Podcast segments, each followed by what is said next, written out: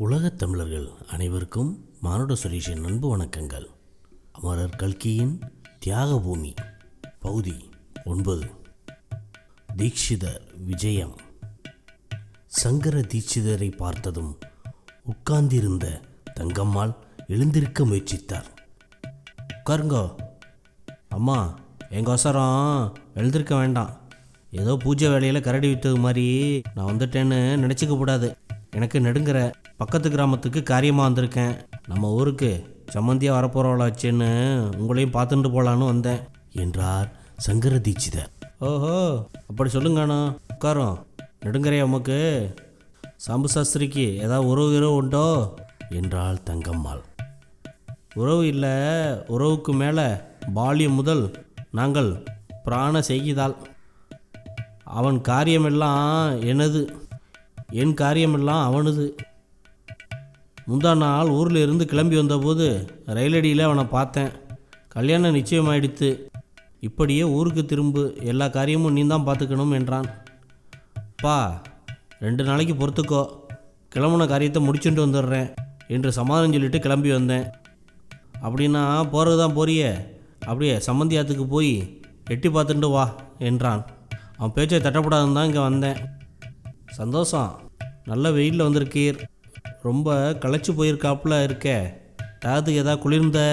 என்று இழுத்தாள் தங்கம்மாள். அதெல்லாம் எனக்காக நீங்கள் ஸ்பெஷலாக காப்பி கீப்பின்னு ஒன்றும் போட வேண்டாம். தயாராக இருந்தா என்று இழுத்தார் சங்கர தீட்சிதர். அண்ணா இருக்கு. காப்பிக்கு என்னங்கன்னு குறைச்ச? தயாராக இல்லட்டா ஒரு நிமிஷத்தில் ஆயிடுறது. அடே குப்புசாமி சீக்கிரம் காபி போட்டு கொண்டாடா என்றாள் தங்கம்மாள். அடடா இவ்விடத்தில் காப்பிக்கு என்ன குறைச்ச? வேறு எதுக்கு என்ன குறைச்ச? அதெல்லாம் சாம்பு சாஸ்திரியே கேட்டுண்டேன். நீ ஜன்மாந்திரத்தில் பண்ணின புண்ணியத்தினால தான்டா உனக்கு இப்படிப்பட்ட வரம் கிடைச்சதுன்னு சொல்லியாச்சு. வரதட்சணை எவ்வளோடான்னு கேட்டேன். நாலாயிரம் நான் அப்படி அசந்து போயிட்டேன். வெறும் வரலியெல்லாம் இந்த காலத்தில் ஆறாயிரம் எட்டாயிரம் கேட்குறாங்க இவ்விடத்தில் ரொம்ப தாராளமான மனசுள்ளவாள்னு அப்போவே தீர்மானிச்சுட்டேன். ஆமாம் ஆமாம் போனால் போகிறதும் தான் நாலாயிரத்துக்கு சம்மதிச்சது. ஆனால் அவ்வளவுக்கு பின்னால் பிராமணர் சீன் செனத்தி எல்லாம் சரியாக செஞ்சிருவான்னு நினச்சிட்டு இருக்கேன் செய்வார் இல்லையங்கானா என்றாள் தங்கம்மாள். பேஷா செய்வான்னா? யாருக்காக செய்கிறேன்னு கேட்குறேன் இருக்கிறது ஒரு பொண்ணு என்று இழுத்தார் தீட்சிதர். அதை உத்தேசித்து தான் நாங்களும் சம்மதிச்சது. ஏதோ குளம் கோத்திரம் நன்னா இருக்குது பிராமணரும் சாதுவாக இருக்கார் என்றார் தங்கம்மாள். அதை ஏன் கேட்குறீள் சாதுன்னா சாது பரம சாது. அடித்தா அழ தெரியாதுங்கானு? குளங்கோத்திரத்துக்கு தான் என்ன குறைச்ச? பரம்பரையாக வைதிகம். ஆனால் ஊரில் இறக்கிறவனுங்க அசையை பிடிச்சவனுங்க ஏதோ அப்படி இப்படின்னு நொசுக்கு சொல்லுவானுங்க. உங்களுக்கு கூட ஏதாவது கடுதாசி கடுதாசி வந்தாலும் வரும். அவன் தங்கைக்கு ஏதோ கெட்ட பேருன்னு. அதுக்காக இவன் என்ன பண்ணுவான்? நான் தான் கேட்குறேன் என்றார் சங்கர தீட்சிதர் தங்கம்மாள் திடுக்கிட்டவளாய் என்னங்கானு? பெரிய கல்லா தூக்கி போடுறீர்? அது என்ன சமாச்சாரம்? என்று கேட்டார். இத்தனை நேரமும் சம்பாசனையில் கலந்து கொள்ளாமல் புன்னகையுடன் பிரம்பு நாற்காலியில் சாய்ந்து கொண்டிருந்த ராஜாராமையர் இப்பொழுது நிமிர்ந்து உட்கார்ந்து ஏ தங்கம் ஏன் அவசரப்படுகிறாய்?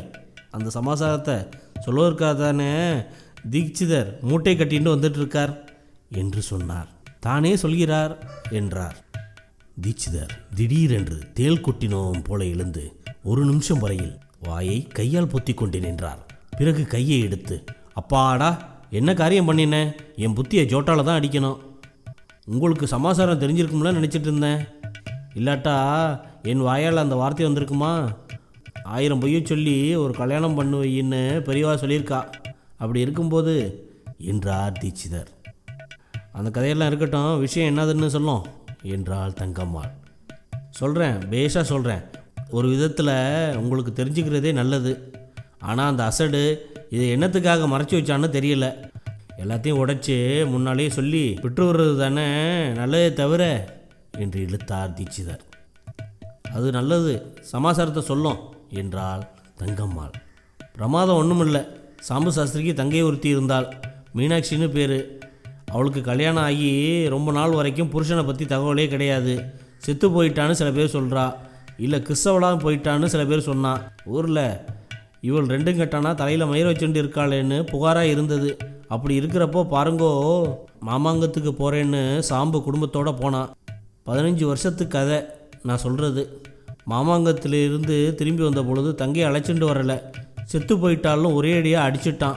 ஊரில் அதை யாரும் நம்பலை. பல தினச வதந்தி. கிறிஸ்தவனாக போன ஆம்படியான அங்கே வர சொல்லி அவனோட கூட்டி அனுப்பிச்சுட்டான்னு சில பேர் சொன்னான் இல்லை அவள் தான் இவன் பேச்சை மீறி போயிட்டான்னு ரெண்டு ஒருத்தர் சொன்னான் அப்புறம் இல்லையா ஊரில் அசிய பிடிச்சிக்கணுங்க. இன்னும் பல தினசாவும் சொல்லிகிட்டு இருந்தானுங்க என்றார் தீட்சிதர். இது என்ன கூத்தா இருக்கு? ஏன்னா இப்படி ஒன்று இருக்கும்னு அந்த பிராமணர் ஒரு வார்த்தை கூட சொல்லலையே என்றாள் தங்கம்மாள். பிறகு அந்த மூன்று நபர்களுக்குள்ளும் பின்வருமாறு சம்பாசனை நடந்தது. தீட்சிதர் சொல்லலைன்னா தப்பு தான் இதை என்னத்துக்காக சொல்லாதே இருக்கணும்? இது மறைச்சு வைக்கிற காரியமா? அப்புறம் தெரியாத போயிடுமா?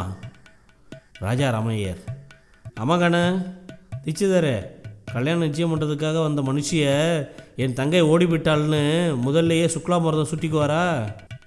தங்கம்மாள் நீங்கள் சித்த பிரசாமம் இருங்கோ.